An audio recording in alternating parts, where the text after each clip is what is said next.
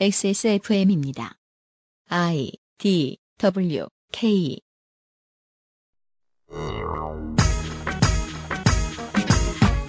꺼질 것 같았던 법원 파동의 불씨는 전 행정처 인사들과 전 대법원장이 스스로 살려냈습니다. 법원에 주어진 국가 권력을 법원의 정치적 이해에 맞게 활용, 이슈가 되었던 수많은 노동 정치 사회 문제와 관련된 판결을 뒤집었다는 사실이 알려졌고 국민들은 충격을 받았지요. 그럼에도 여전히 관련자들도 법원 안의 일부 사람들도 이 상황이 더 커지지 않고 조용히 넘어갈 수도 있으리라는 희망을 갖고 있는 것 같습니다. 대법원 스캔들을 파헤칠 기자들과 많은 관심 있는 시민들을 위해 이번 주에 방송을 만들었습니다. 대법원 특조단 3차 보고서를 자세히 해석해보는 2018년 8월 첫 주에 그것은 알기 싫답니다.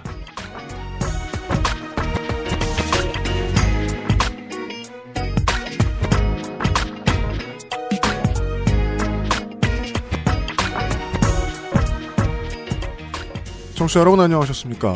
울창한 에, 또한 부글부글 끓어오르는 밤섬 앞에서 전해드리고 있습니다.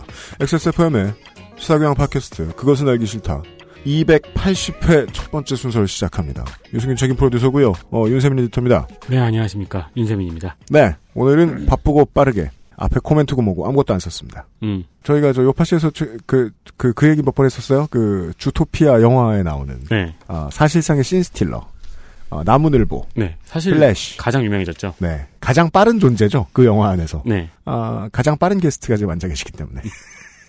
저희들이 다급하게 진행해야 된다. 빠르게 광고를 듣고요. 아, 뉴스 roundup을 빠르게 진행하려고요. 그것은 알기 싫다는 관절 건강에 도움을 줄 수도 있는 바이로메드 무르핀에서 도와주고 있습니다. XSFM입니다.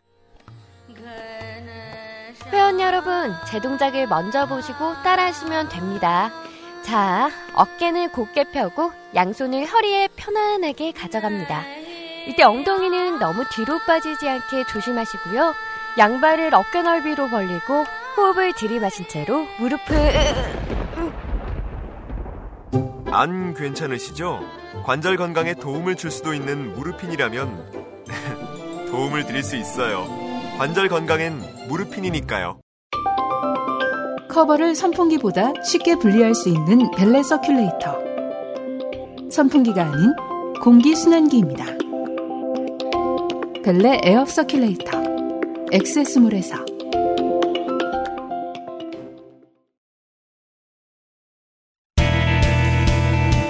뉴스 roundup History in the Making. 네. 기무사의 계엄령 문건 관련 소식입니다. 음흠. 우리가 낄끼빠빠하는 중에 음. 민병삼 기무사 100 부대장과 100 부대장이 맞나? 네. 네. 뭐, 뭐라고 불러도 됩니다. 네. 송영무 장관 사이에 거짓말 공방이 있었습니다. 그렇습니다. 싸움이 국방부와 기무사 간의 싸움 양상이 되고 본질은 그게 아니라고 외치는 사람들이 많았죠. 그게 아니니까요. 네.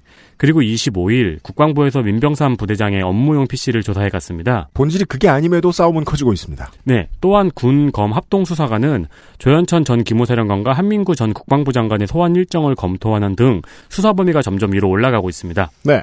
이와 함께 정부에서 기무사 개혁을 계속 추진하고 있는데요. 음흠. 이 방송이 업로드되는 2일에 기무사 개혁안이 발표될 예정입니다.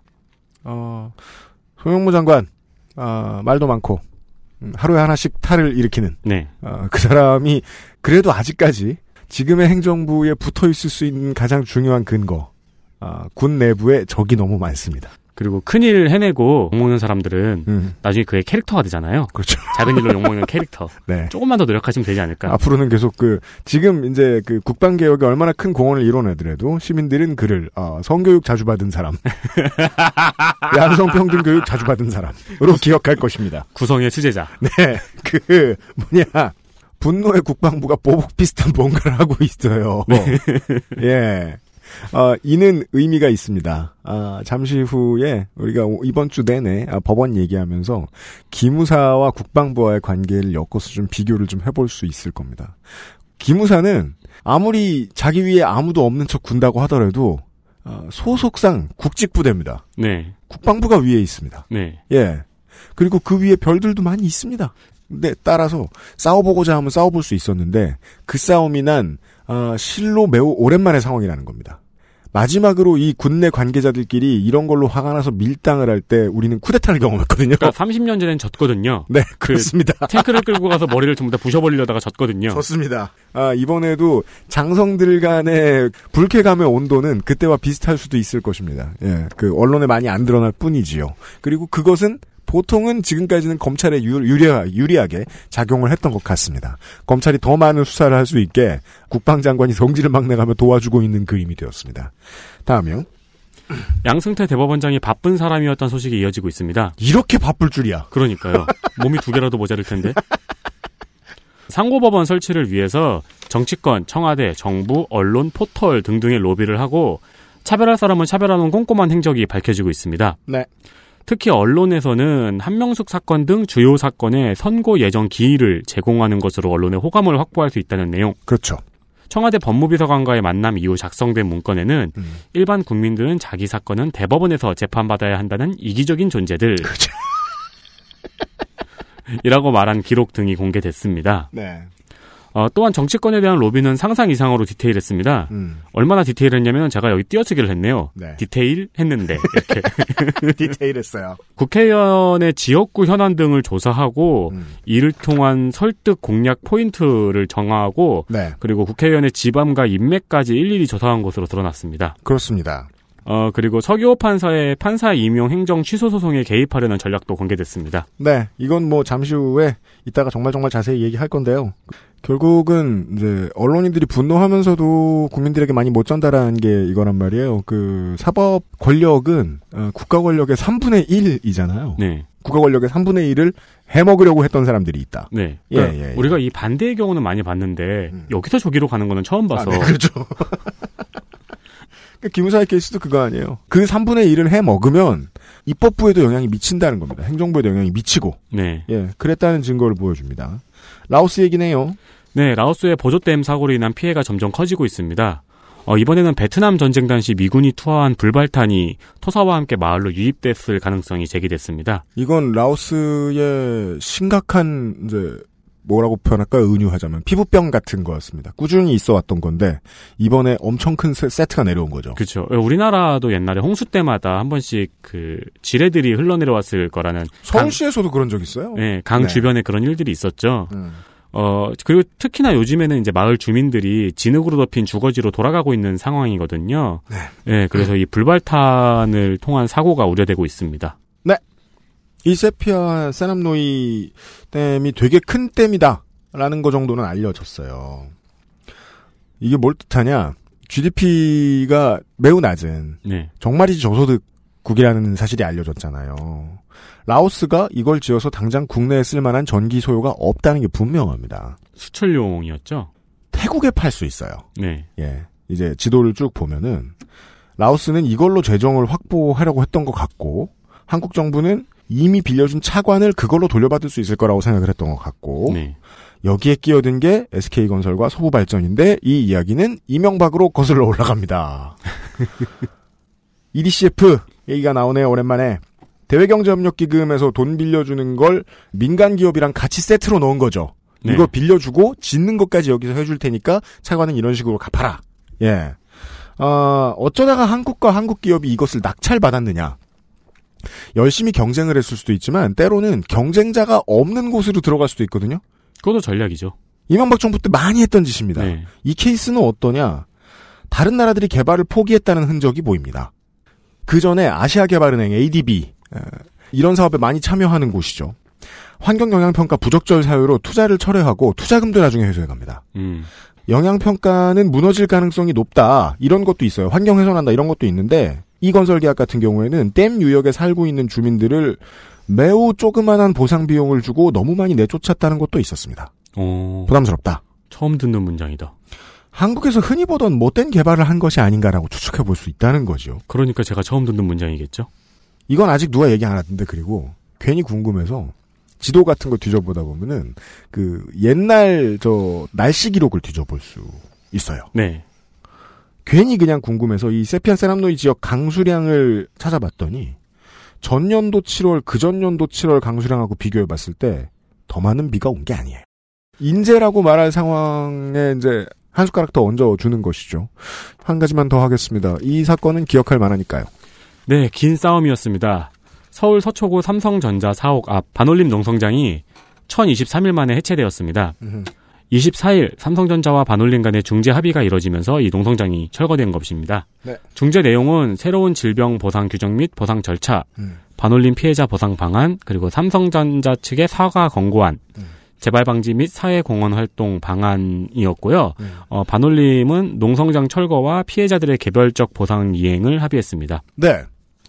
피해자 가족들도 그리고 피해자들도 워낙에 고생을 많이 했지만 이 저는 반올림의 활동가들을 볼 때 정말 경주마 같다는 생각이 들 때가 많이 있었어요. 음. 다른 데를 안 봐요. 네, 네. 예. 그냥 계속 같은 싸움을 이제 지치지 않고 계속 한다는 게 아, 정말 존경스럽고 예. 이런 유닛이 가장 잘 쓰인 사례일 겁니다. 21세기 들어서. 웃겼던 거는요. 예. 이런 큰 싸움이 끝나는 상황에서도 뭐 세상이 갑자기 막 하늘이 맑아지고 세상이 두 쪽 나고 이렇게 큰 변화가 있는 게 아니잖아요. 갑자기 더워지긴 했죠. 더워졌는데 경제지의 사설을 보면 다 그런 얘기밖에 안 했어요. 예. 이재용의 통큰 결단. 그, 그, 그러면 어떻게, 어떤 느낌이 드는지 아세요? 그 통큰 결단을 내리기 위해서 이 긴 세월 사람들이 죽는 걸 그냥 지켜본 것 같잖아요. 그럼요. 예. 이재용의 심사숙고라고 해야지. 예. 경제지는, 예, 달라진 게 없습니다. 세상은 달라진 게 없지만, 어, 이 문제 하나가 해결됐습니다. 예, 반올림의 활동가 여러분들께 감사드린다는 인사를 전합니다. 예, 아, 윤세민의 수고했고요. 좀 전에 아, 살짝 언급을 했었습니다. 예, 아, 양승태 대법원장이 얼마나 바빴느냐. 네. 이것을 그 어, 판사 임용 행정 취소 소송을 했었던 진행했었던 어, 서기호 판사는 몰랐을 겁니다. 그 뭐 누가 이렇게 나 때문에 바쁜가? 네, 이렇게 날 생각해주고 있었어? 그렇습니다. 그, 그, 음. 쇼생크 탈출에 보면은 그 대사가 나오잖아요. 뭐라요? 모건 프리먼이 이제 내가 궁금한 것은 앤디 듀프리였나? 그 음, 타록스가 음, 앤디가 어떻게 저 일을 다 해냈는가이다. 음. 지금 지금 양승태 대법원장을 보면 그죠? 탈세도 해주고 간수들도 도와주고 저 뭐냐 도서관도 만들고 벽도 뚫고 그러니까 가장 궁금한 거는 양승태가 어떻게 이 모든 일을 해, 해냈는가. 생각보다 많은 언론인들이 어, 마치 그 지금 검찰의 수사처럼 살짝 교착 상태에 빠져 있습니다. 아, 네. 네. 안에서 대체 어땠길래 이 정도까지 해낼 수 있었을까? 음. 예, 아, 궁금한 점이 많은데 어, 가장 큰 문제는 여기서 가장 큰 문제는 어, 언론인들 혹은 시민들에게 해석의 열쇠가 되는 대법원의 특별조사단의 조사 보고서입니다. 네. 예, 그 장금 파일을 전부 다 풀어봤던 네, 그 와중에 또 하드 하나는 저기 자석으로 없앴죠? 이걸 보았어요.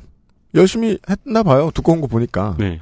봤는데 어 마치 그 전기 무슨 용접 관련된 기사들 시험 그 그저 네, 네. 문제집 있잖아요. 네. 그걸 처음 보는 기분이 들었습니다. 내가 이 책을 오늘부터 처, 오늘부터 처음부터 끝까지 다 읽을 수는 있어요. 하지만 그것으로 인해서 제 머릿속에 들어가는 지식은 없을 것 같은 거예요. 네, 네. 왜? 이 문제는 뭐 다른 문서를 보시오, 다음 문서를 보시오. 이게 그 사건 번호만 쫙 적혀 있고. 그게 저기 가끔 이제 법제처에 들어가가지고 법원 개정 내용 같은 거 클릭하면은 예. 뭐 16조의 2항이 18조의 3항을 참조하여 개정되었다. 이렇게 써있잖아요. 지들 문법대로 쓴 거야. 법원어만 써가지고 써놓은 거야. 야, 이거 가지고는 뭐 검찰이 뭐 알아먹어주면 다행인데요. 그 언론인들도 좀 알기 힘들겠다. 음. 예, 아, 그래서 다시 한번 모셨습니다. 예, 아, 빠르고 바쁜 법무법인 현진의 박판규 변호사 오랜만입니다. 네, 안녕하세요. 박판규 변호사입니다. 네, 아, 준비하시느라 고생 많으셨습니다. 예, 분명히 박판규 변호사는 어, 지난번 녹음이 끝나고 저한테 말씀하셨어요. 이번에 그 아실 나간 걸로 덮어놓고 이제 이거 안 본다 난. 네. 그 다음에 수많은 방송에 불려다니셨습니다. 제 탓입니다. 미리 예고해드리지 못한 점 사죄드립니다. 예, 뭐, 그, 지난번에 이제 다 정, 정리를 했다고 생각을 했고, 네. 실은 이제 3차 보고서 나오면 어느 정도 정리가 될 걸로 예상을 했기 때문에, 네. 네. 다시 방송은 안 하려고, 진짜 그렇게 생각을 했었습니다. 근데 이제 네. 3차 보고서 나오고 나서 언론 관심이 더 커졌고요. 네. 그렇게 돼버렸죠, 갑자기. 네, 그리고 또 제가 이제 오늘 방송하게 된 가장 큰 이유가 이제 3차 보고서가 나왔는데 이걸 읽기가 굉장히 어렵습니다. 그렇습니다. 저도 보기가 어려워가지고 네, 힘들었습니다. 이제 제가 비교를 해보면 1차 보고서가 54페이지였고 2차 보고서가 37페이지였습니다. 음. 네. 이번 게 187페이지거든요. 네. 근데 이제 여기에다가 공개됐던 98개의 파일까지 음. 합치면 거의 한 400페이지가 넘는 분량입니다. 아, 그러다 보니까 이게 굉장히 보기 어렵고요. 그 저기- 400페이지의 암호 문서예요. 그러니까 그 네. 기- 이번에 기무사 문건 공개할 때 음. 평문화 작업을 거쳤다고 그랬잖아요. 그죠. 번역. 네, 네. 네. 음. 이것도 약간 그런 작업이 필요한 거죠. 라틴어로 써놓은 거예요. 예, 그래서 오늘 좀 그 3차 보고서 내용을 음. 적어도 읽은 척은 할 수 있을 정도. 그렇죠. 근데 이제 또 필요하신 분들은 직접 보시면 네. 또 이해할 수 있고 또 그냥 보는 것보다 듣고 보면 좀 더 뭐 눈여겨 볼 것도 있고 네. 보이는 것도 있다고 생각이 들어서 네. 오늘 3차 보고서 해설 하는 내용으로 네. 방송을 준비했습니다. 그 사실 제가 지난번에 음. 방송이 되게 쉬 깊게 오래 들으면은 음. 끝무렵 갈수록 점점 재밌어지는 방송이었잖아요. 그렇죠. 네. 그러니까 음. 저는 그, 그런 게 되게 재밌어요. 그러니까 글을 다루는 사람이 직업에 따라서 그 문체가 달라지는 음. 양상이 있잖아요. 아, 네, 그렇죠. 네네. 그런 게 굉장히 재밌는데 박판구 변호사님 방송도 약간 방송을 듣다 보면 그런 느낌이 좀 들어요. 음. 이 방송을 이번에 준비하게 된 의도 중에 아무리 생각해도 3, 40%는 제가 아까 이제 같이 박판기 변호사하고 점심을 먹으면서 네. 나왔던 그 해주셨던 고할 말씀이었던 것 같습니다. 방송인들과 기자 여러분, 아, 법조인들을 적당히 괴롭히십시오. 그러니까 공부는 좀 하고 들어가십시오. 예. 그, 그 말씀 하셨잖아요. 예. 법원 행정처가 뭐인지부터 물어본다고. 아, 그죠. 예. 난 놓고 기억자를 아실 수 있도록 해드립니다. 네. 오늘 시간은, 이번 주 시간은 그렇습니다.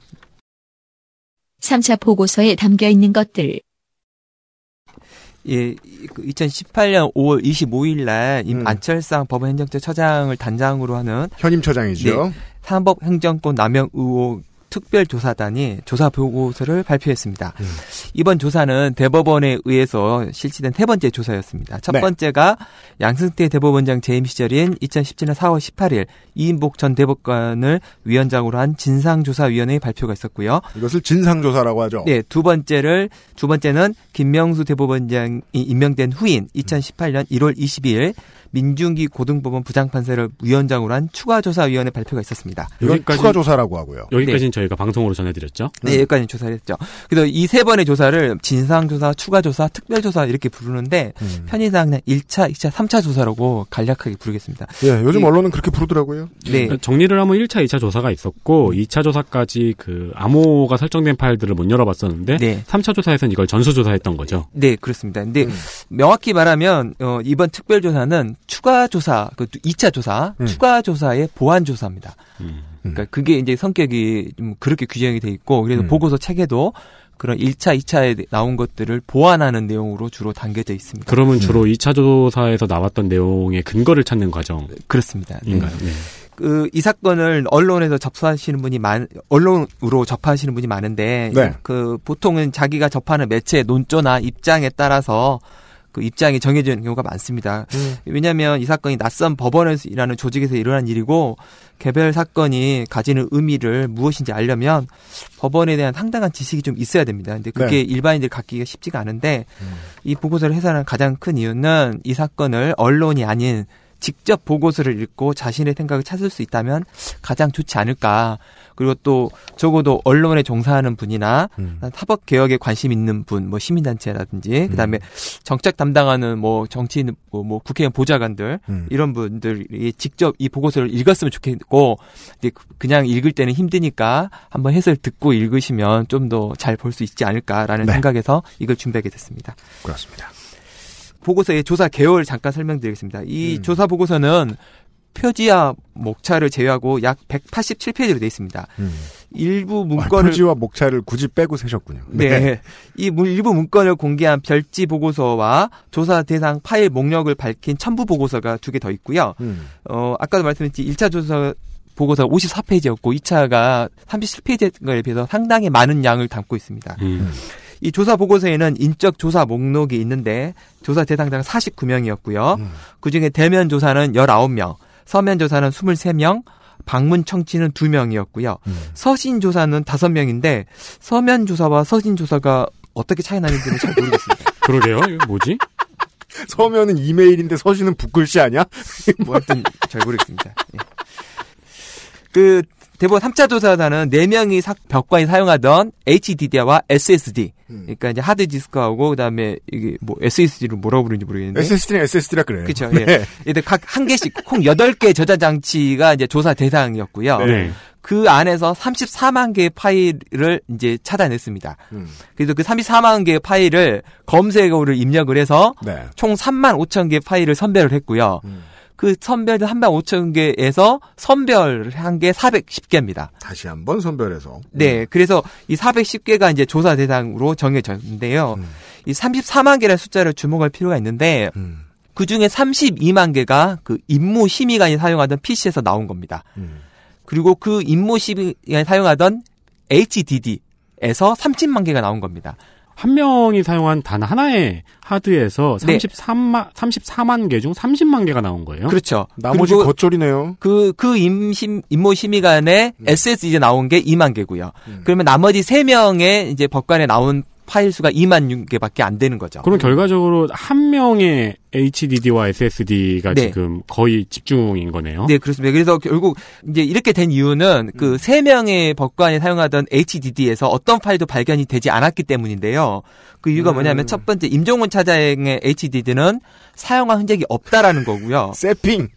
그다음에 이규진 네. 양형실장이 사용하던 HDD는 원인을 알 수 없는 이유로 파일 복구가 불가능한 상태라고 판정이 되었습니다. 음. 그리고 이제 그 김모 심의가 쓰던 HDD는 새 HDD였는데 자. 이분이 쓰던 HDD를 음. 임모 심의관한테 넘겨준 겁니다. 음. 그래서 임모 심의관이 쓰던 HDD는 김모 심의관이 쓰던 거를 받아서 자기 파일이 섞여 있는 겁니다. 음. 그러면은 그 HDD를 받기 전에 음. 임모 심의관이 쓰던 HDD가 따로 있을 거 아니에요. 근데 그 부분이 어떻게 됐는지에는 조사 보고서는 없습니다. 뭐 그대로 옮겼다든지 음. 아니면 그런 폐기했다든지 이런 내용이 없어서 정확히는 그 그러니까 결국 김모 시간에 쓰던 HDD는 임모 시간 컴퓨터에 있었기 네, 때문에 넘어갔고. 발견이 됐는데 네. 그럼 임모 시간에 쓰던 HDD는 어디 있느냐에 대해서는 조사 보고서에 내용이 없습니다. 하드를 받기 전엔 종이와 펜으로 일했다. 이 보고서를 이제 해설하는 방송을 들으시는 법이 살짝 지금 소개가 돼야 되겠습니다. 지금까지 들으신 요 이제 그 하드디스크와 SSD, SSD가 내용이 발견되지 않았거나 내용이 매우 적었다라는 것은 판단이 포함되어 있지 않죠. 우리는 그것을 이제 뭐 PD 수첩이나 이런 곳을 통해서 뭐 디가우징에 대한 이야기 네. 이런 것들을 들었습니다만은 이 보고서에서는 굳이 그런 얘기가 없고요. 그리고 지금 뭐 임모 판사 얘기 나왔는데 이 사람이 사용하던 하드디스크가 어떻게 되었는지에 대해 보고서에 내용이 없다. 라는 점에서는 청취자 여러분들께서는 보고서가 왜 이래라는 생각을 해보시는 것도 좋습니다. 왜냐하면 보고서는 법원이 만든 거니까요. 그러니까 박판규 변호사님의 설명이 주로 이제 이런 식이에요. 음. 보고서에 내용이 없습니다. 네, 까지만 그렇습니다. 말씀을 드려요. 뒷일은 청취자 여러분들이 근데 이 부분을 좀 설명을 드리면 눈길을 끄는 부분이 임종원 차장의 HDD가 사용한 흔적이 없다는 건데 그렇습니다. 임종원 차장 진술은 이렇게 나옵니다. 아예 사용하지 않았다. 그러면 너는 돈 받고 뭐 했니? 그런데 이제 임종원 차장은 4년 6개월 동안 법원 행정처에서 기조실장과 차장으로 근무했는데요. 사탕만 먹었다. 차장의 PC에는 HD를 전혀 사용하지 않았다는 건 매우 이상한 일입니다. 근데 조사 보고서에는 임종원 차장의 답변은 기재가 돼 있는데 음. 그럼 왜 사용하지 않았는지에 대해서는 추가 질문이 없습니다. 질문 안 한 걸까요? 그러니까 아, 모르겠습니다. 안 한 건지 아니면 답을 했는데 답을 했는데 조, 안 조사 보고서에서 건지는 알뺀 수가 걸 수도 있다. 없는데 음. 어쨌든 이 PC에서는 SSD만 이제 파일이 있었고 HD는 전혀 사용한 적이 없다고 해서 그냥 조사가 안 됐고요. 이 보고서는 명명백백하게 무언가를 밝히는 보고서가 아니고요. 이 보고서가 말하고 있는 것에 따라서 새로운 의심이 생겨날 수 있는 이 이야기입니다. 그런 부분이 앞으로 종종 나올 겁니다. 사용을 안 했다는 거를 진짜 어떻게 받아들여야 되죠? 4년 6개월 동안 나 그런 직장 하나만 주라. 의심을 하겠다고 해도 새로 산 거를 냈는데 그걸 속았을 리도 없잖아요. 그리고 4년 6개월이면요. 어, 우분투를 썼어도 네. 윈도우즈를 썼어도 맥을 썼어도 업데이트 파일이라도 있다는 거예요. 그러니까, 그러니까, 그러니까 의심을 하려고 해도 SSD를 두 개 꽂아놓고 하나는 제출용으로 생각해놓고 안 썼나 일부러? 그러니까 전 같으면 이제 당연히 그 사용하지 않았다는 진술이 나오 고 HD 사용한 적이 없다고 발견이 되면 음. 추가 질문이 이제 그럼 HD 교체한 적이 있느냐 그렇죠. 혹은 외부 저장 장치를 사용한 적이 있느냐 음. 이 질문이 당연히 나와야 되는데 그러니까 너는 일을 어떻게 했냐? 예, 뭐 그런데 뭐 아무것도 내용이 없습니다. 어쨌든 그래요? 안 하셨군요. 임종원 차장의 SSD에서 발견된 파일이 음. 네. 13,482개가 SSD에 들어 있었습니다. 그래서 거기를 검색어로 추출했더니 검색에 추출된 파일이 6천 개가 나옵니다. 거의 반 정도가 검색에 추출되죠. 음. 그래서 이제 이 방에서 이 내용을 가지고 나중에 이제 410개를 전체로 한번 비율로 따지게 보면 음. 총 34만 개 중에 검색어로 추출된 게 3만 5천 개였는데 음. 그 중에 임종원 저 차장의 저장 장치에 나온 것 중에 44.7%가 이 임종원 차장의 PC에 들어있던 겁니다. 음. 검색된 게. 음.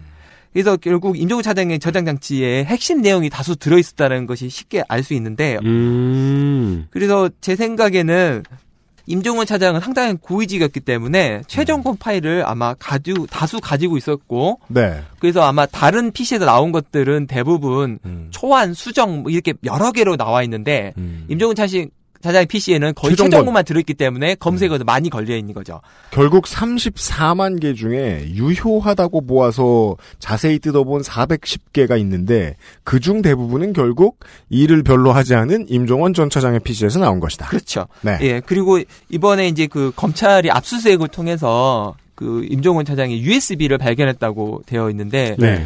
거기에는 아마 이거하고는 전혀 다른 내용의 파일들이 다수 있었을 걸로 보여져서 음. 저는 분명히 다른 HDD가 있었을 거다.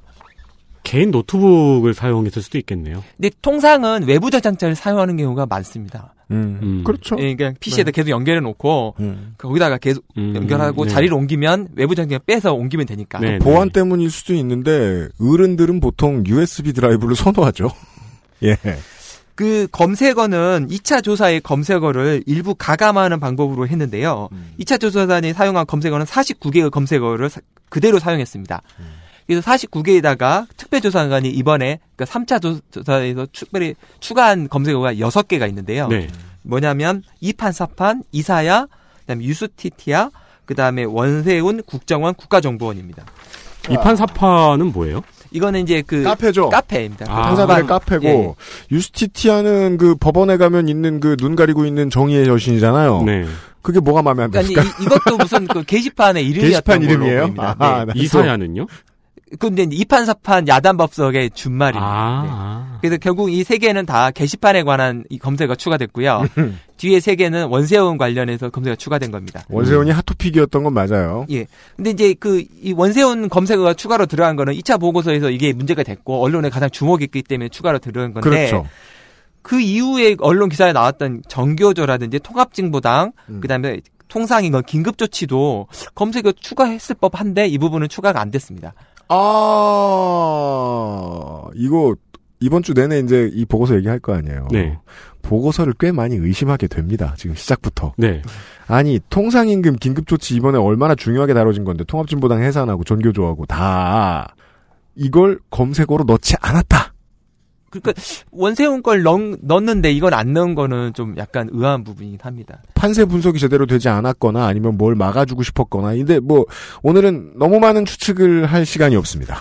네, 그- 청취자 여러분들 해주세요. 그 조사 개요의 마지막 부분에 보면 2017년 2월 20일 날 음. 그 행정처의 김모 심의관이 아침 6시 50분에 파일 2만 4천 개 정도를 삭제했다는 내용이 나오는데요. 이거 PD 수첩 시작 부분이었어요. 네, 근데 그 음. 경위에 대해서는 별다른 기재가 없습니다. 나도 모르게 그만. 네. 근데 이제 이 이날은 2010년 2월 20일 이날은 네. 그 김모 심의관이 서울중앙지방법원으로 발령받아 출근하는 첫날인데요. 그러니까 전출되고 그 다음 나간 첫날. 그러니까 그날은 아침 9시까지 그 중앙법원에 출근해야 되는 날입니다. 아, 음, 출근 전 예, 6시 출근 전에. 50분부터 8시까지 갑자기 파일을 삭제하기 시작한 삭제한 거예요. 거죠. 근데 이제 아마도 법원 행정처 판사들은 밤늦게까지 근무하는 경우가 많고 음. 또 날을 새는 경우도 뭐 이렇게 뭐 아주 뭐 드문 일은 아니기 때문에 그래요? 거기도 그렇게 야근을 해요? 네, 음. 그 게다가 지금 이날은 이탄희 판사 그 발령 취소 관련해서 아마 행정처가 한번 뒤집어졌던 어. 그 기간이기 때문에 음. 주말 내내 아마 일을 하고 사실 사실상 날을 샜을 걸로 보입니다. 그래서 아마 이제 뭐 PD 수첩에는 아침에 뭐 가서 지운 것처럼 돼 있는데 아마 제 추측은 밤새고 밤새고 지우는 건 맨 마지막에 했다. 이제 더 이상 이제 행정처 있을 수 없어요. 그냥 후임자가 오면 그 자리에 후임자가 앉아야 되니까. 음. 그래서 이제 마지막이 떠나기 직전에 이제 자기 개인 파일들 정리한 걸로 보입니다. 음. 그 그 다음에 또 아, 하나 도 야근의 영향일 수도 있다라는 추측이 나왔어요. 네. 행정처 빡세네요. 아니 뭐 네. 원래 저저 뭐냐 진급 잘 되는 자리는 맨날 야근하죠. 음. 예. 그러니까 이날은 또 특별히 특별한 날이었기 때문에 왜냐하면 네. 이탄희 판사 겸임 발령 해제를 어떻게든 음. 수습해야 되는 날이었기 때문에 음. 그 이제 조사의 마지막 부분에 보면 이제 저장 장치에 대한 의견 및 감정을 맡은 기관이 고려대 디지털 포렌식 연구센터와 명정보 기술이라고 나와 있습니다. 이게 크게 다뤄지지 않더라고요. 예, 가장 의문스러운 부분 중에 그렇죠. 하나인데. 이제 이 고려대 디지털 포렌식 연구센터는 임종헌 전 차장의 형인 임종인 고려대 교수가 원장으로 되어 있는 정보보호연구원 산하 기관이라고 언론에서 보도가 된 바가 있습니다. 이런 데 맡겼다는 거예요, 지금 예. 포렌식을. 엄청 중요한데요, 이거? 예. 이게 통상 이제 포렌식으로 가장 그 권위 있는 기관은 그 대검찰청 국가 디지털 포렌식 센터인데요. 네. 이제 거기에 감정을 맡기지 맡기는 걸 피하고 싶어서 아. 대검만큼은 안 가고 싶어서. 예, 그래서 우리 보니까 형. 이제 고려대로 맡긴 것 같은데 아니, 그래도 형은 피해야죠. 근데 뭐 결과적으로 보고서에 대한 의혹은 키운 꼴이 될 겁니다. 네. 아, 이 보고서가 이렇게, 아, 그러니까 저는 처음에 전혀 이렇게 진행할 생각이 없었습니다만, 이렇게 의심할 곳이 많다. 라는 네. 걸 말씀드리면서 시작을 하겠습니다. 광고를 듣고 돌아와서 보지요. 그것은 알기 싫다는 선풍기 말고 벨레 air circulator에서 도와주고 있습니다. XSFM입니다. 주방과 반려동물, 식물에도 쾌적한 환경이 필요하시다면 선풍기가 아닌 벨레 air circulator는 어떨까요? 벨레 air circulator XS몰에서. 유해물질 무첨가 잘 만들고 체갑 29 days. 3D올 흡수 울트라 슬림 잘 만들고 체갑 29 days 네. 광고 듣고 왔습니다. 어, 무엇을 조사했는가에 대한 개괄을 들었는데, 어, 우리들은 이제 이 관련된 뉴스가 보물 터지듯이 나왔기 때문에, 2차 보고서 관련된 거 이제 박방규 변호사 처음 나오실 때만 해도, 이렇게까지 많은 사람들이 이걸 주목할지 몰랐, 몰랐는데, 네. 주목하고 보니까 이제 사람들이 관심을 가질 만한 여러 가지 재판 거래 같은 사건들이 나오잖아요. 파파괴라고 하죠, 파파괴. 그게 뭐예요? 파도 파도 괴담. 그렇습니다. 그래서 우리는 이제 어느 정도 귀 속에 머릿 속에 그저 검색어들이 있어요. 근데 그 검색어들도 조사단이 검색 안 했다. 라는 사실. 네. 그리고 디지털 포렌식은 임종원 전 차장 내 형이 매우 유관한 곳. 서로 보냈다. 형이 원장으로 있는 연구원의 산하기관. 네. 복잡하긴 하네요. 이런 보 이런 이런 보고서를 보고 있다는 사실을 염두에 둬주셔야 되겠습니다. 근데 왜 이런 의문스러운 걸 보고 있냐? 그나마 여기 아니면 다른 데서 법원 얘기를 해주지도 않고 조사도 못하기 때문입니다. 그리고 이게 되게 맘먹고 한 조사잖아요, 지금. 그렇죠. 네, 사실 네. 이 모든 이 언론에서 매일 떠들고 있는 이 모든 내용의 다 원본이잖아요, 이 조사서가. 그렇죠. 네. 목차, 이 보고서는 크게 이제 하- 그냥 쭉 나열되는데 크게 두 가지 부분으로 나눠지는데요. 음. 이게 이제 사법 행정권 남용 부분하고 그다음에 재판 거래 의혹 관련 부분으로 크게 두 개 나눠지는데 네. 2차 조사 때 그 항목은 인사모의 공동 학술 대회 그러니까 이거는 이제 국제 인권법 연구에 관련된 지난번 방송 때 네. 말씀드렸던 네. 네. 그다음에 판사회의 및 사법행정위원회 관련 어, 이슈, 음. 그다음에 법관에 대한 동향 파악 이슈, 그다음에 원세훈 판결 문건 이세 가지 네 가지의 항목이 있었는데요. 네. 아까 제가 말씀드린 3차 조사가 음. 2차 조사의 보완 조사라고 제가 설명드렸는데 음. 그 제목을 보면 알 수 있습니다. 그래서 특- 이번 3차 조사는 인사모 모임 동향에 관한 항목, 음. 그다음에 공동 학술대회 항목, 사법행정위원회 항목, 단독 판사 회의 의장 선거 개입에 관한 항목, 네. 그다음에 법관 동향에 관한 항목, 음. 그다음에 이판사판 카페 동향. 이제 여기까지 아까 말한 부분이고요. 네. 그다음에 원세 뒷조사와 내부 개입. 예, 그다음에 그러네요. 원세훈 추가 부분, 음. 그다음에 통상임금과 긴급조치에 관한 부분 이렇게 나눠지고요. 네. 기타로 해가지고 음. 이제 통진당 관련된 내용들이 이제 담겨져 있습니다. 음. 이게 사실상 2차 조사하고 목차가 거의 동일하고요. 네. 그 통상임금하고 긴급조치는 2차 보고 이후에 언론에서 문제 제기가 됐던 항목이었기 때문에 포함된 것이고 네, 긴급조치라는 건 긴급조치로 인한 군부로 인한 피해자들에 대한 보상에 대한 판결. 네. 이 잘못된 얘기지요. 네, 네. 그거에 관련 건데 결국은 아마 그러니까 요 통상이와 긴급 조치를 제외했으면 2차 조사하고는 동일한 목차였을 겁니다. 음, 네. 보안 조사라는 말씀이 그런 뜻이네요. 예. 근데 결국은 이제 이 3차 조사에서 추가로 된그 부분은 통진당 관련 부분, 정교조, 그다음 이완구, 그다음에 BH 대응 전략 요것이 이제 추가된 부분이고요. 음. 이제 크게 이 이 항목들을 크게 사법 행정권 남용 부분과 재판 거래 의혹 부분으로 구별해서 설명드리겠습니다. 알겠습니다. 예. 사법 행정권 남용, 사법 행정권 남용 부분에는 이제 기본적으로 목차 형식이 이런 식으로 돼 있습니다. 모든 각 의혹 항목별 의혹에 대해서 음. 1차 조사와 2차 조사 내용을 간략하게 요약을 합니다. 네. 요약을 한 다음에 추가로 발견된 문건의 내용이 뭔지를 또 요약을 한번 해줍니다. 음. 그리고 나서 어떤 조사를 했는지의 조사 개요를 쓰고 음. 그 조사 겨- 그 결과에 따른 조사단의 결론을 이제 내리는 형태로 돼 있고 모든 항목은 다 그런 식으로 연결돼 있습니다. 지금부터 나오는 모든 항목이. 예, 그런데 이제 여기서 이제 보기 어려운 이유는 뭐냐면 이 추가로 발견된 문건의 제목을 써주고 내용을 써주는데 음. 그게 이제 실제 공개된 문건하고 같이 비교해서 봐야 무슨 말인지 아. 이해가 되는 형태여서 네, 부친 문서 떠나 머나먼 여행을 해야 됩니다. 예 그런 식으로 돼 있기 때문에 이제 그 형태 하에서 이제 각 항목을 설명드리겠습니다. 사법행정권 남용, 인사모 동향 파악과 개입, 첫 번째 이제 인사모 모임 동향 파악 및 개입에 관한 사항을 조사한 내용입니다.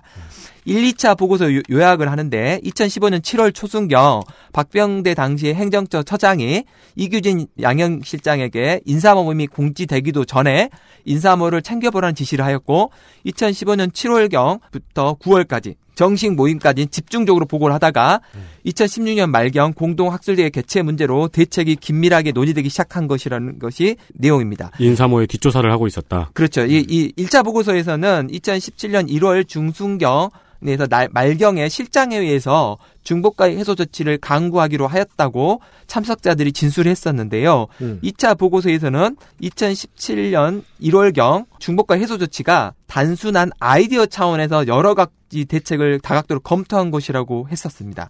결과적으로는 사실과 다른 내용입니다. 무슨 말이냐면 이제 뒤에 살펴보겠지만 이 중복과 해소 조치는 2016년 3월 25일 날 최종 결정이 된 겁니다. 그게 이제 음, 문건- 여기서 말씀드리는 중복 가입은 저번 방송에서 말씀드렸던 네. 그 판사들의 모임에 하나만 가입해야 된다는 그렇죠. 그거를 이제 1년 전에 2016년 3월에 이미 결정을 했었는데 네. 1차, 2차 조사 때는 그 결정이 2017년 그러니까 그 공지 직전에 한 거다라고 두 차례 이제 거짓말을 한 거죠. 음, 그 이번에 발견된 인사모와 공동학술대회 중복과 해소치 관련된 추가로 발견된 문건은 11건입니다. 음. 2015년 8월에 작성된 두 건의 문건은 이규진 양형위원이 박병희 처장에게 보고한 문건이고 그다음 기조지 심의관이 임종훈 차장에게 보고한 문건입니다. 인사모에 관한 다양한 대책을 담고 있고 그중 법관 윤리강령 위반 징계 검토를 하는 문건이 있는데 아, 소모임 들었다는 이유로 법관 윤리강령 위반 징계도 해보겠다! 예, 그러니까 인사모 활동 내용 자체가 인- 어, 법관에 대한 윤리강령 위반이 아닌지를 심의를 마- 이제 의뢰를 하는데 음. 2015년 7월경에 윤리감사관실에서 징계 가능 여부를 검토했다는 게 1차 보고서에 나온 적이 있습니다. 물론 네. 이제 징계는 안 된다고 결론이 났죠. 음. 2016년 3월 7일 그 기조제 심의관이 작성한 문건에는 이제 우리법 연구회가 노동 개혁 세미나를 서울 노동 서울 중앙지법 세미나실을 개최하려고 하는데 이 세미나 실을 사용 못하게 할 거를 한번, 한번 검토한 게 있습니다. 이걸 행정처가 검토할 수 있는 건가요? 예, 근데 뭐 결국? 뭐 근데 중앙지법에 알려주겠죠. 하지 말라고. 근데, 근데 어쨌든 겨- 검토를 했는데 음. 사용을 하게 해주자라고 해서 결론이 나서 음. 사- 아마 관련자들은 몰랐을 겁니다. 되게 많은 걸로들이 그렇게 다른 것 같더라고요. 예. 법원의 관련자들은 행정처에서 뭘 했는지 몰랐을 것이다. 음. 2016년 3월경에 작성된 4건의 문건이 있는데요. 네. 이 문건이 뭐냐면 기조제 심의관이 작성한 초안이 한 건 있고요. 음. 그다음에 인사총괄 심의관이 작성한 초안. 그 다음에 임종원 차장이 작성 을 하고 수정한 초안 3건 이렇게 있습니다. 음. 이제 이 중에 문건, 전문 분야 연구회 개선 방안, 2016년 3월 25일 전문 분야 연구의 개선 방안 어, 순번 번호 181번. 이 문건이 가장 중요한 문건인데요. 음. 이 문건은 앞서의 그 세 건의 문건을 바탕으로 종합된 문건입니다. 네. 네. 그리고 문서의 맨 표지에 보면 작성 주체가 법원 행정처로 돼 있습니다. 아, 예. 그러니까 다른 문건들은 뭐 기조실, 뭐, 뭐 인사총괄실 네, 네. 이렇게 돼 있는데 이 문건은 표지 앞에 법원 행정처로 되어 있는 문건입니다. 그 말은 음. 즉 행정처의 장의 이름으로 올라가는 문건이라는 소리죠. 그 문건 자체로 보면 그렇게 됩니다. 네. 그래서 따라서 아마도 대법원장에 보고되었을 문건으로 보입니다.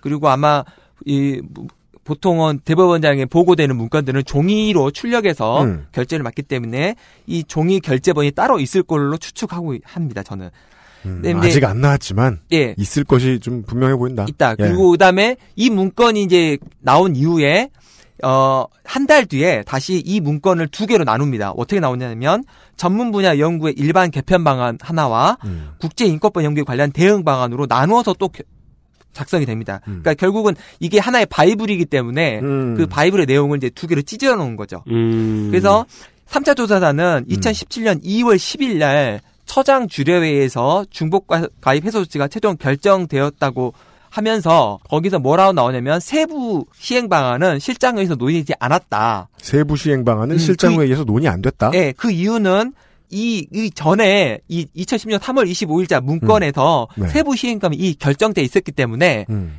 하겠다고만 결정하면 세부 시행 방안은 따로 논의할 필요가 없었던 거죠. 음, 제안서 올라갔고 제안서 네. 안에 실행 내용은 다 적혀 있으니까 예. 제안 내용 결제를 받았냐 안 받았냐만 중요한 그렇죠. 상황이었거든요. 그러니까 이미 시, 세부 시행 계획은 1년 전에 결정이 돼 있었기 때문에 네. 할 것만 결정하면 나머지는 그 방안대로 하면 됐었죠. 네.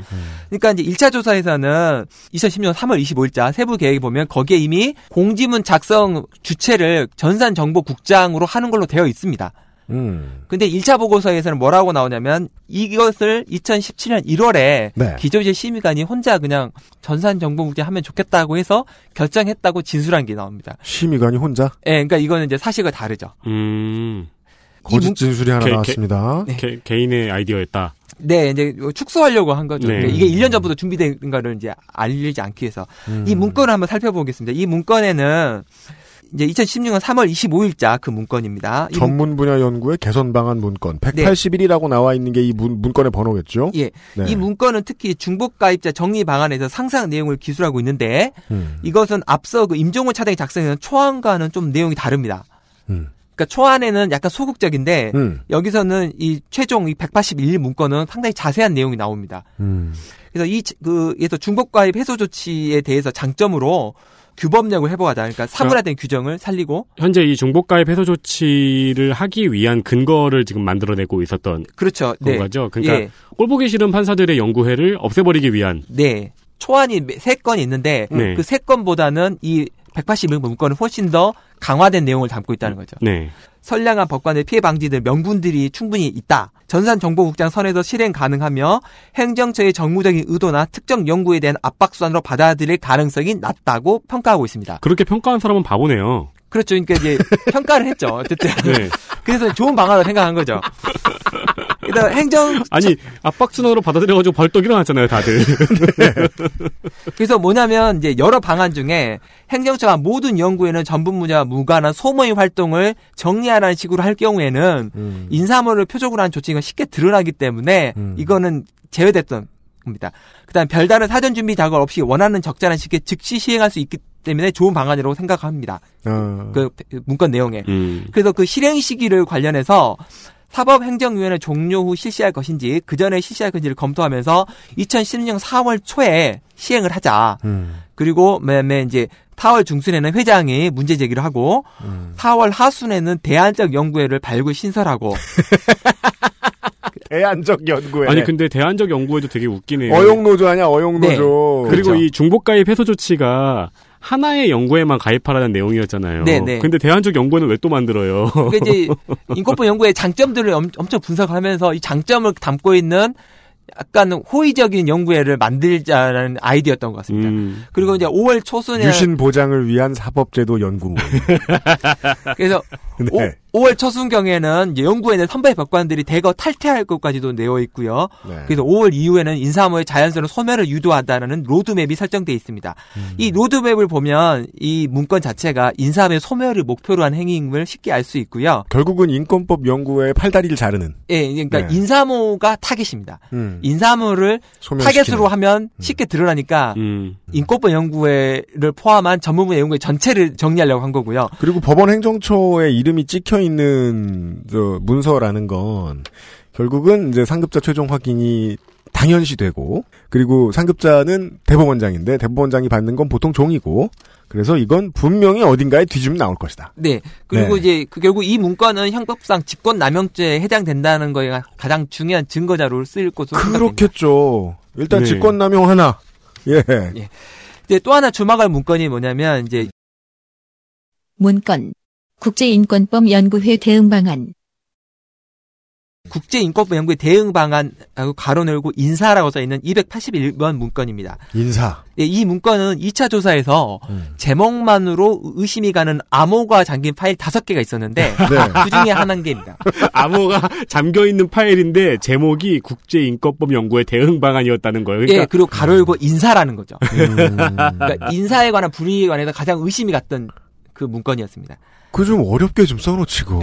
그러니까 왜 예를 들어 청와대 가가지고 암호 걸린 문건을 딱 열어봤는데 작년에 아, 재작년에 열어봤는데 뭐 국정농단 방법 가로치고 인사 이렇게 돼 있어 이렇게 되는 파일이 암호가 걸려 있다는 거잖아요. 즉이 이 문건은 2015년 3월 10일 날 인사총괄실에서 작성한 것으로 어 음. 이제 이 보고서 자체에는 인사총괄실 작성한 문건이 3개 정도가 나오는데요. 그 중에 하나입니다. 이 문건에는 인사무 주도회원 19명을 포함한 창립회원 31명의 명단이 나오고요. 음. 비굴안에 보면 우리법 연구의 가입 여부를 기재합니다. 어. 그리고 이 문건은 기조실의 전문 분야 연구의 개편 방안과 합쳐져 가지고 아까 말한 181번의 문건에 포함됩니다. 아하. 그리고 아까 말처럼 이 181번 문건이 다시 두 개로 문건으로 나눠지면서 또 나눕니다. 그 대응 방안에 보면 1. 연구회 내 주요 의사 결정 라인 확보. 연구회 내부로 스며들기. 그러니까 음. 결국은 이제 회장이나 음. 간사 또는 뭐 팀장급의 어, 주요 라인을 우- 그 행정처의 네. 우호적인 사람으로 네. 해야 된다. 저번에 그 이탄희 판사의 케이스처럼요. 예, 음. 그런 거죠. 그 다음에 두 번째, 우리법 연구에 후시하는 부정적 성격을 부여해야 된다. 종북몰이. 예, 네, 세 번째, 경쟁 연구의 활성화. 아까 말한 이제. 대안적. 예. 그다음에 네 번째, 중복 가입 금지 원칙 적용 강화. 이게 중복 가입이 이때 처음 등장합니다. 네. 음. 그다음에 다섯 번째, 핵심 회원의 불이익 부과. 불이익. 네, 다시 말씀드리면 이 문건은 인사총괄실에서 작성한 문건라는 걸 음. 기억하시면 됩니다. 네. 그러니까 그 우리가 그때도 이런 얘기를 했었죠. 이거 저기 노조 파괴 방법이랑 똑같다고.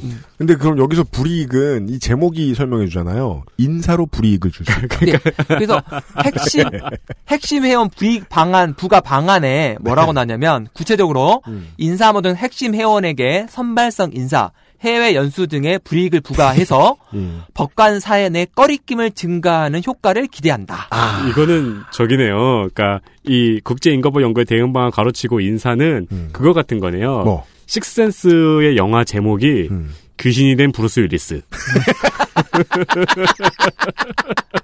그 제목으로 모든 걸 파악할 수 있고 그 제목으로 유추할 수 있는 내용들이 거의 다 들어가 있네요. 네. 근데 이건 참 그래도 전 여전히 똑똑하다고 보는 게 이런 식으로 사소한 불이익을 주면 법관들 사이에서 이 소모임에 가입하는 것이 곧 내 커리어의 불이익이 될 것이다라고 공포를 가지게 된다. 그렇죠. 라는 것까지 예상한 거다. 네, 근데 네. 그리고 부작용으로 간접적 방법이고 우수 자원 활용에 제약을 초래한다는 내용도 들어 있습니다. 부작용으로 간접적 네. 방법이라는 걸 지적한다는 건 직접적으로 족쳐야 된다라는 의견이고. 그리고 이제 의사결정 라인 확보 방안은 네. 인권법 연구회 회장을 우호적인 사람으로 하자. 음. 음. 그다음에 운영위원 한두 명을 의사소통 가능한 법관으로 진입시켜서 음. 운영형 과반을 확보해서 이제 하자라는 내용입니다. 근데 이 조사단은 이 내용을 근거로 인사실에 관련된 내용을 조사하려고 했는데 음. 인사총괄 심의관실에서 음. 인사당 기밀에 속하거나 개인의 인사당 정보가 드러날 위험이 있어 공개하기 어렵다는 회신을 받습니다. 그걸 공개하라고 한 건데? 근데 이제 이게 문제가 좀 이상한 점은 네. 이 회신을 받고 특별조사단은 더 이상 조사를 하지 않는데 이 조사단 단장이 바로 안철상 법원 행정처 처장이고요. 네. 처장은 인사실의 상급 기관입니다. 음. 그러니까 결국은 인사실이 거부했다기보다는 조사단이 조사를 안 했다고 보는 게 맞습니다. 음. 그렇죠. 아니 상급자가 얘기를 했는데 거부를 했어. 그럼 많은 상급자들은 놀라거나 쫄 수 있어요. 어, 얘가 개겨? 그러니까 그런 이- 다음에 가만히 있으면 어떡해? 그리고 그 내용도 웃기잖아요. 그 상급자가 어 인사 관련 자료를 보내줘봐. 아 인사 관련 자료는 인사 자료가 있어가지고 못 보내드려요. 아 그래? 대화 끝. 그래서 조사단이 정말 뭘 조사 안 했느냐가 이번 방 이번 주 방송의 핵심인 것 같아요. 그래서 결국 이 부분 조사를 안 하죠. 안 하고 어허이. 결론에 가서는 인사상 불이익을 부과하거나 인사권을 남용할 때는 볼만한 자료나 정황을 찾을 수 없다고 결론 내립니다. 참 이게 말이 재밌는 게 무엇 무엇 할 수 없다는 보통 이 능력의 부재를 뜻하는 말이잖아요. 그냥 우리는 못했다잖아. 근데 이제 여기서는 그나마 찾을 수 없다고 결론 내린 거고요. 네. 마지막 결론에 가면 인사상 불이익을 부과한 게 없다라고 이제 나가죠. 어허 그거 말 한 번 꼬면 되게 나빠지잖아요. 예. 의도가 불순해지잖아요. 근데 이거 진짜 문장이 웃기네요. 인사상 불이익을 줬다고 볼만한 자료나 정황을 찾을 수 없다라는 문장이 있는 거잖아요. 네. 근데 이 문장 우리가 보통 재판 판결문 같은 거 보면은 뭐 위해를 가했다고 증거할 만한 상황을 찾을 수 없다라고 한 거는 우리가 보통 느끼기 그걸 다 조사했지만 음. 그런 정황이 없었다라는 의미로 받아들이잖아요. 그렇죠. 근데 여기 지금 조사를 안 하는 거잖아요. 안 한 거죠. 그렇죠. 어허. 이- 여기 관련된 이제 2010년 3월 25일자 그 문건 이후에 네 건의 문건이 더 있는데 음. 뭐이 내용들은 뭐 2010년 4월 5월에 작성된 거고요. 음. 어뭐 주로 한 내용은 뭐 연구회 회장하고 식사 자리 한 대한 내용 요, 뭐 요약한 거 그다음에 음. 이제 아까 말한 대한 연구회로서 미디어 분야 연구회를 행정체 차원에서 적극 한번 만들어 보자는 로드맵이 적혀 있는 미디어. 분야 연구회. 국제 인권법 연구회 대안으로 미디어 분야 연구회를 만든다고요? 네, 그래서 좀 젊은 판사들이나 활동적인 판사들이 잘 활동할 수 있는 대안적 연구회를 만들려는 그 방안으로 나온 게 미디어 분야 연구회였습니다. 근데 이 이름이 되게 의문스러워요. 미디어 분야 연구회라니. 근데 아마도 뭐 법, 뭐 영화나 뭐 결국은 저 뭐냐 언론을 상대하는 판사의 조직을 따로 만들겠다는 생각을 하기도 하나. 뭐, 어쨌든 뭐, 뭐, 뭐 의심이 아직 들고. 만들어지지는 않았기 네, 때문에 네, 뭐 아무튼. 어떤 성격인지 굳이 정확히- 왜 이런 이름을 어, 우리 법, 그러니까 국제인권법 연구회 대안으로 냈는지는 알아내지 못했습니다. 조사단이. 이제 결국 이제 이렇게 그 문건을 다 이제 요약을 한 다음에 이, 어, 저 결론이 나옵니다. 어떻게 나오냐면 음. 특별조사단의 분석. 2015년 8월경 문건은 2015년 8월 6일 그 민희령 대법관 후임 대법관 제청을 위한 대통령과의 오찬 회동을 전후로 해서 네. 인사모의 반대 움직임을 차단하는 노력을 한 것이다. 음. 그리고 당시까지는 인사모 해체를 위한 구체적 방안이 논의되진 않았었다고 결론 내립니다. 2015년 여름이요. 네. 음. 그리고 나서 그 상고법원이 완전히 이제 무산된 이, 이후인 2010년 3월경 음. 임종훈 차장이 정기 인사 이후 시간적 여유가 있어서 음. 있다는 인사총괄 심의관실에게 전문 분야 연구의 구조 개편 방안을 검토하라고 지시하였다고 되어 있고요. 어. 인사실에서는 아까 말한 선발성 인사 등의 불이익 부과는 단순한 아이디어 차원에서 기재한 것이라는 답변을 합니다. 단순한 아이디어 차원이었다는 말은 요즘 기무사한테서 제일 많이 듣는 음. 말입니다. 그것도 있고요. 2차 보, 보고서에서 중국과의 해소 조치 방안도 단순한 아이디어 차원이라는 진술하고도 비슷한 내용이 있습니다. 단순한 아이디어 차원이면 점심 먹을 때 말하든지 왜 이걸 보고서를 다 써가지고 올렸으며. 음. 네. 어쨌든 그냥 그냥 생각만 한 거야. 예. 하여튼 어쨌든 이러 이 이러한 인사실의 답변은 뭐라고 하냐면 인사와 관련된 부분이 일부라도 포함되었는 생각에 아이디어를 지- 기재한 것이라고 하고요. 음. 조사단은 이 말을 듣고 더 이상 조사는 하지 않습니다. 오늘의 코러스 조사단은 이 말을 듣자 더 이상 조사하지 않았다. 그러니까 이게 결론을 청취자 여러분들이 예측하실 수 있을 거라고 생각합니다. 이게 그 이렇게 자세히 파지 않아도 많은 이들이 천리 밖에서 내려다보고 있는 거 내다보고 있는 거 하나 있잖아요. 법원한테 법원 조사를 맡겼더니 이 모양이다. 아 이게 지금 이 얘기 안 들을 수가 없습니다. 네, 지금. 네. 언론도 그렇고 이, 어, 이 기사들을 읽고 있는 사람들도 그렇고 이 허공에서 허우적거리고 있는 이유가 있었군요. 왜냐하면 조사단이 이 부분에 대해서는 더 이상 조사하지 않기 때문입니다. 그러니까요. 그러니까 중요한 것들이 많이 빠져 있네요 지금. 네. 그 중국과의 해소 조치는 2010년 3월 25일 날 인사모에 대한 대응 방안 중에서 최우선 방안으로 고려되어 세부 시행 방식 중복관까지 검토를 마쳤으나 무슨 이유인지 모르는데 더 이상 절차는 나가지 않았던 겁니다. 음. 그런데 2017년 3월경 공동학술대 개최를 계기로 검토된 이 이제 중복관 해소 조치는 결과적으로 2017년 2월 13일 날 시행된 거죠. 음. 조사단은 여기까지 기술한 후에 이 중복관 해소 조치 시행 결정에 대해서 2017년 2월 10일 날 처장이 주관한 회의 주가의 회의에서 결정된 것이라고 결론을 내립니다. 법원행정처장이요? 네. 네. 그래도 이 처장이 주재구하는 주례회는 처, 그 처장하고 차장, 실장들이 참여한 회의인데요. 음. 근데 1차 보고서에 보면 어떤 내용이 나오냐면 이탄희 판사 진술 내용 중에 이탄희 판사의 진술. 임모 시무관으로부터 들었다는 내용이 뭐라고 나오냐면 이 조치, 그러니까 중복까지 해소 조치요. 네. 이 조치에 대해서 처장은 주저하였으나 차장님이 밀어붙였다라고 들었다. 차장은 임종원입니다. 처장은 그 고영한 그 법원 행정처 처장이었는데 네. 처장은 주저했으나 음. 그 하위인 임종원 차장이 밀어붙였다는 내용이 있고요. 음. 임종원 차장으로부터 들었다는 내 책임 50% 인정한다. 이제 요거는 중복과의 해소 조치에 관한 그 발언입니다. 음. 임종원 차장이 네. 네. 그럼 결국은 나머지 50%는 결국은 양승태 대법원장이 결정했을 걸로 추측됩니다. 음. 그래서 이- 또한 이 보고서는 중복과 해소 조치는 음. 보고서 내용이 2017년 2월 13일 실행이 되었습니다. 그렇죠. 그래서 관련 보고서 내용의 그 목적이 이 인권법 연구야 인사말을 와해시켜야 하는 것이 보고서 내용에 기재가 돼 있습니다. 음. 따라서 어, 이 부분은 직권남용죄에 해당되는 부분이고요. 이 부분에 관해서는 저는 적어도 음. 검찰 수사에서 어, 저 기소가 될 걸로 보입니다. 그럼 네. 음, 어, 두 개의 직권남용죄가 나왔습니다. 네. 네. 아니, 실은 같은 건데. 네. 그죠. 같은 거죠, 결국. 네, 네. 예, 예, 예. 어, 직권남용죄 하나가 나왔습니다. 이 정도까지 뒤져보았는데도 불구하고요. XSFM입니다.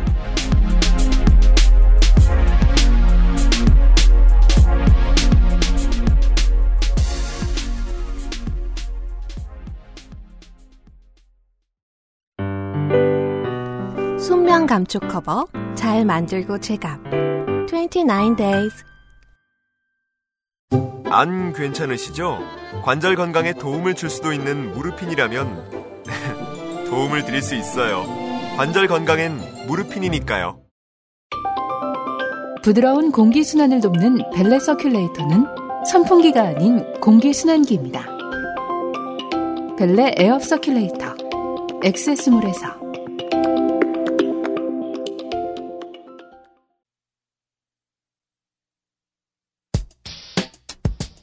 예, 아, 시작을 했는데 시작부터 많은 것들을 좀 예고를 해줬습니다. 예, 음, 내일 이 시간에 이, 좀 더, 이 1, 2차 보고서에 나왔던 법원 내부에 대한 개입의 정황, 파일의 제목에서 명확히들 드러나는. 예. 그러니까 오늘 제가 마지막으로 하나만 질문드리면은 정리하는 네. 차원에서 음. 이 인권법 연구회하고 상고법원은 어떤 연관이 있나요?